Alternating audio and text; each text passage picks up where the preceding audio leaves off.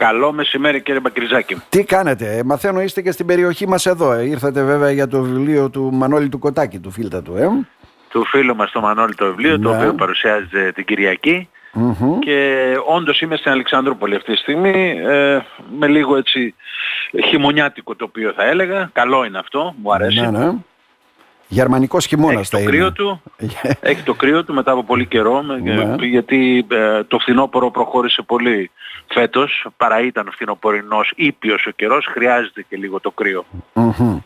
Ε, το νέο σας βιβλίο λοιπόν για Βόλ, ε, κύριε Χαρβαλιά, έτσι δεν είναι; Και μάλιστα παρουσιάστηκε και πρόσφατα έτσι για να δώσουμε και το στίγμα και στην ε, Θεσσαλονίκη όπου εκεί προλόγησε, μίλησε και ο πρώην Πρωθυπουργός, ε, ο κύριος Καραμαλής. Ναι, ο Κώστας Καραμανής έχει γράψει και τον πρόλογο στο βιβλιο και στην εκδήλωση της Θεσσαλονίκης ήταν θα έλεγα ο κεντρικός ομιλητής με μια ομιλία πολύ σήμαντη, δεν στάθηκε μόνο στα ελληνογερμανικά, ε, είπε και αρκετά πράγματα που είναι πολύ επίκαιρα και για τις ελληνοτουρκικές σχέσεις, ναι, ναι. αλλά ξαναγυρνώντας το βιβλίο επειδή άκουσα και αυτά που, που λέγατε πριν βγούμε στον αέρα. Ναι, και θα ήθελα μια απάντηση, η... όντως, ναι. Θα ήθελα μια απάντηση. Είναι από τα περίεργα της ιστορίας, ναι. Ε, δεν είναι τόσο περίεργο. Ε, η ηθική αυτουργία αυτής της συγχώρεσης εξπρές και της ατιμορρησίας ουσιαστικά της Γερμανίας για όλα τα δεινά τα οποία προκάλεσε σε δύο πολέμους θυμίζω έτσι, δεν είναι μόνο να, ένας πόλεμος και οι δύο πόλεμοι ξεκινήσανε με γερμανική υπετιότητα. Οι Αμερικανοί όμως μετά τον ε, πρόωρο θάνατο του Ρούσβελτ ο οποίος είχε μια πάρα πολύ καλή συνεννόηση με τους Σοβιετικούς και μια προσωπική σχέση με τον Στάλιν, ανέλαβε ως γνωστόν ο Τρούμαν και εκεί το περιβάλλον ήταν πολύ ρωσοφοβικό θα σας έλεγα χρησιμοποιώντας έναν όρο των ημερών μας. Ε, ξαφνικά ε, αναδύθηκε ο κίνδυνος της κόκκινης αρκούδας της Σοβιετικής Ένωσης υπερτιμήθηκε θα, θα έλεγα και από τα αμερικανικά μέσα ενημέρωσης ναι. και προκειμένου να ανασχεθεί αυτή η νέα απειλή προκρίθηκε η ανάταξη πάση θυσία της Γερμανίας, της Γερμανίας. της Γερμανίας ως αναχώματος στη Σοβιετική απειλή στον υπερτιμημένο ξαναλέω ε, για πολλούς λόγους σοβιετικό κίνδυνο. Γιατί ήταν τεχνητή, φτάσει... ναι, τεχνητή απειλή γιατί είχαμε και την Ανατολική Γερμανία. Η πραγματική απειλή τελικά και ήταν καλή επιλογή αυτή ε, ουσιαστικά να ανατάξουμε, να αναδιοργανώσουμε και να δημιουργήσουμε εκ νέου μια ε, πώς το λένε μεγάλη Γερμανία όχι, η απειλή θα έλεγα ότι ήταν υπερτιμημένη με την έννοια ότι οι Σοβιετικοί είχαν φτάσει εκεί που είχαν φτάσει στην Ευρώπη με τα στρατεύματά τους και δεν είχαν εκείνη την εποχή ούτε τις δυνάμεις κύριε μπακυρζακη ούτε τις βλέψεις και την όρεξη να επεκταθούν δυτικότερα. Ό,τι είχαν πάρει το είχαν πάρει. Συνεπώς όλη αυτή η παραφιλολογία που οδήγησε και στον ψυχρό πόλεμο κλπ. ήταν εμπολή σε ένα ε, τεχνητό κατασκεύασμα το οποίο βόλευε πολύ τους ε, Αμερικανούς και εξυπηρέτησε κατά τρόπο χαριστικό θα έλεγα τη Γερμανία. Μάλιστα. Άρα λοιπόν έχει αυτή την εξήγηση. Εμείς τώρα να ρωτήσουμε κάτι όμως έτσι και σιγά σιγά θα μπούμε και στο πνεύμα του βιβλίου. Ε, οι Αμερικάνοι είναι οι μόνοι οι οποίοι βέβαια, τι να πω, εντάξει, συμμετείχαν στον πόλεμο ή στους πολέμους όπως θέλετε να το πείτε σε δύο πολέμους γιατί αυτά που μας χρωστάνε οι Γερμανοί είναι πολύ πιο παραπάνω εδώ και 80 χρόνια και περισσότερα. Ε, ε, οι Αμερικάνοι δεν είχαν υποστεί απώλειες, δεν είχαμε κανένα πόλεμο στην Αμερική. Στη χώρα μας όμως είχαμε ένα πολύ καταστροφικό πόλεμο και σε ζωές ανθρώπων, απώλειες ανθρώπινων ζώων, αλλά και υποδομών που ακόμα και όταν τους άφησαν να φύγουν ελεύθερους στο δεύτερο παγκόσμιο πόλεμο, κατέστρεφαν ό,τι είχε πίσω σε υποδομές στη χώρα μας. Έχετε απόλυτο δίκαιο. Αυτά που ενδεχομένως είναι πιο γνωστά από την περίοδο της κατοχής είναι οι ομότητες και οι θηριωδίες των Γερμανών που ασφαλώς και υπήρξαν, αλλά είναι λιγότερο γνωστή η μεγάλη ληστεία που διέπραξαν.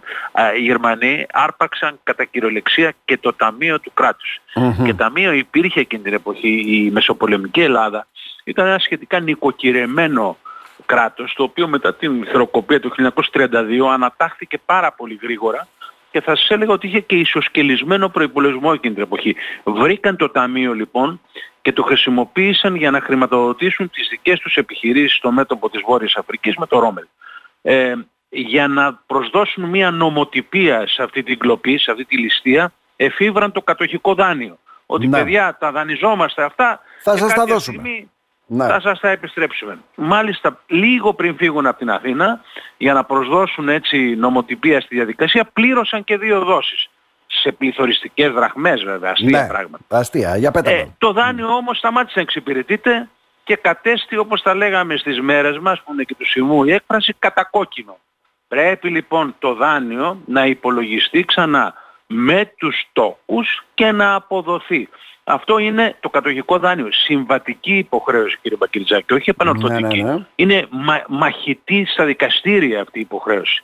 Και δεν το, δεν το πράττουν οι ελληνικές κυβερνήσεις. Γιατί, κύριε Χαραβαλιά, Ε, είναι μεγάλη συζήτηση. Νομίζω Μεγάλη ότι συζήτηση. αναλύεται Ναι. κατά κάποιο τρόπο στις σελίδες του, του βιβλίου Μμμ. και εξηγείται.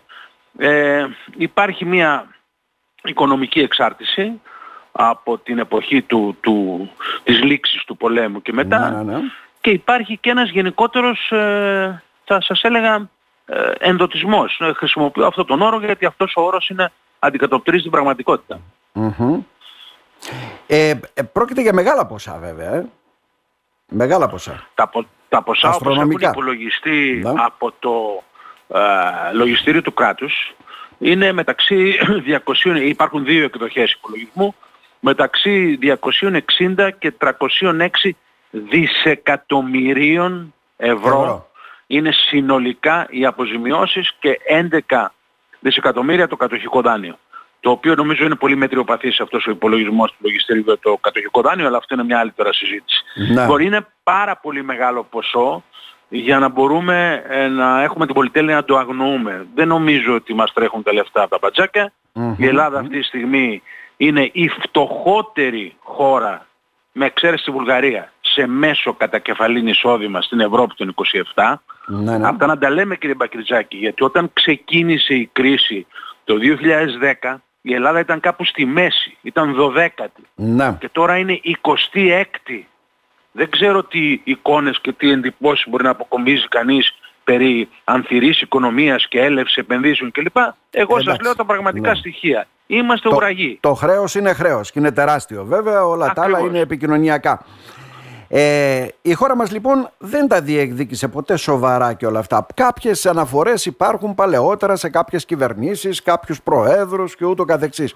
Αλλά μέχρι εκεί δεν φτάναν παραπάνω έτσι δεν είναι; Ναι και υπάρχει, Η- κοιτάξτε, μία... α, Και εκείνα ένα τα διάβημα- θυμήθηκαν, συγγνώμη κύριε Χαρβαλιά, τα θυμήθηκαν όταν μας πίεζε η Γερμανία, γιατί ε, το βιβλίο διαπραγματεύεται και το σήμερα, να πληρώσουμε επαχθή μνημόνια, να καταχρεωθεί η χώρα μας και ήταν από τις δυνάμεις βέβαια που ήταν προτεργάτης αυτών των λογικών και πρακτικών. Ε. Και ξέρετε ποιο ήταν το αποτέλεσμα; Ο προσφυλής μας εντός εισαγωγικών, κύριος Σόιμπλε, φρόντισε να βάλει μία ρήτρα στο πρώτο μνημόνιο όπου οι οφειλές, οι οφειλές της ελλαδας Μμμ. προς τους δανειστές δεν μπορούν να συμψηφιστούν με οφειλές τρίτης χώρας προς την Ελλάδα. Δηλαδή φρόντισε ο κύριος Σόιμπλε να εξαιρέσει την, πιθανό- την πιθανότητα συγγνώμη, Ναι, ναι. συμψηφισμού με τα χρέη τα κατοχικά της οφειλές, δηλαδή τις πολεμικές της Γερμανίας. Οπότε ξεμπέρδεψε και από αυτό. Ε, οι ελληνικές κυβερνήσεις με μια εξαίρεση του Ανδρέα Παπανδρέου ε, σ- στα στερνά του που έκανε έτσι ένα, ένα διάβημα κάπως πιο έντονο, το Μμμ. οποίο απορρίφθηκε μετεπένων, δεν έχουν κάνει τίποτα. Αλλά υπάρχει μια ποιοτική διαφορά σήμερα κύριε Μπακρυζάκη ότι τον Απρίλιο του 2019, 17 Απριλίου, Ναι. λίγο πριν παραδώσει ο ΣΥΡΙΖΑ στη Νέα Δημοκρατία την εξουσία, η Βουλή ομοφόνος, ομοφόνος ενέκρινε ψήφισμα με Μμμ. βάση την έκθεση του Γενικού Λογιστηρίου που σας ανέφερα, Ναι, ναι. όπου εξουσιοδοτεί όλες τις κυβερνήσεις από εδώ και στο εξής να διεκδικήσουν τα οφειλόμενα. Ναι. Και παρόλα αυτά, Το οποίο παρότι πού υπάρχει παρέμεινε όμως; ομόφωνη απόφαση, Ομόφωνη απόφαση ήταν. Πού παρέμεινε; Στην ομόφωνη απόφαση. μ, στο μηδέν. Στο μηδέν. Στο μηδέν θα σας έλεγα. Γιατί Δηλαδή όταν και παίρνει στη- μια απόφαση ομόφωνη η Βουλή, σημαίνει ότι δη- συγκροτείται ένα σώμα από βουλευτές, νομικούς, οτιδήποτε, για να μπορέσουν να διεκδικήσουν όλα αυτά. Έτσι δεν είναι; Ασφαλώς δεν, δεν είχε καμία απολύτως συνέχεια, καμία η επόμενη κυβέρνηση δεν έκανε τίποτα για να συγκροτήσει αυτό που λέτε δηλαδή έναν φορέα, όπως αυτή τη στιγμή υπάρχει στην Πολωνία, σας θυμίζω, που η Πολωνία διεκδικεί ένα ποσό μαμούθ, έτσι. Διεκδικεί 1,33 Από τη Γερμανία. Από τη Γερμανία, ναι, ακριβώς. Ναι, ναι. Για, την, για την περίοδο της, της κατοχής. Ε, η Γερμανία λοιπόν, η Πολωνία συγγνώμη, το έχει οργανώσει πάρα πολύ καλά. Κάθε βουλευτής είναι εμφοδιασμένος με ένα στικάκι με το που σας δίνει το χέρι, σας δίνει και το στικάκι. Το στικάκι μαζί. Όλοι, όλη αυτή την ιστορία των επανορθώσεων με ντοκουμέντα, με φωτογραφίες, με τεκμηρίωση, με τα παντα Το έχουν παρουσιάσει στο Αμερικανικό Κογκρέσο ως έτοιμα και έχουν κάνει και το σχετικό διάβημα στα Ηνωμένα Έθνη. Είναι δηλαδή μια οργανωμένη προσπάθεια όπου η Πολωνία, σας ξαναλέω, δεν έχει τόσο ισχυρά νομικά επιχειρήματα όσο εμείς, για παράδειγμα, με το κατοχικό δάνειο. Εν κατακλείδη, ο Γιώργος ο Χαρβαλιάς με αυτό το βιβλίο ήθελε πάλι να φέρει στην επικαιρότητα αυτό το ζήτημα; Ε, κύριε Μακριτζάκη, θεωρώ χρέος μας. Αυτή τη στιγμή ναι. η επίσημη πολιτεία δεν κάνει τα δέοντα. Ας προσπαθούμε και εμείς με τις ελάχιστες, απειροελάχιστες δυνάμεις, δυνάμεις να συμβάλλουμε σε μια αφύπνιση συνειδήσεων. αυτό είναι δηλαδή ο στόχος και αυτή είναι αν θέλετε και, και η ικανοποίηση που απέκτησε το βιβλίο αυτή τη στιγμή είναι στην τέταρτη έκδοση, ναι, πάει ναι. πάρα πολύ καλά, μέσα σε λίγους μήνες και οι εκδηλώσεις αυτές που κάνουμε της παρουσίασης έχουν πολύ μεγάλη συμμετοχή ε, ανώνυμων συμπολιτών μας ναι. και αυτό με γεμίζει ικανοποίηση, πιστέψαμε. Εμείς να ευχηθούμε καλό τάξιδο κύριε Χαραβαλιά. Να είστε καλά, σας ευχαριστώ πάρα πολύ για τη φιλοξενία.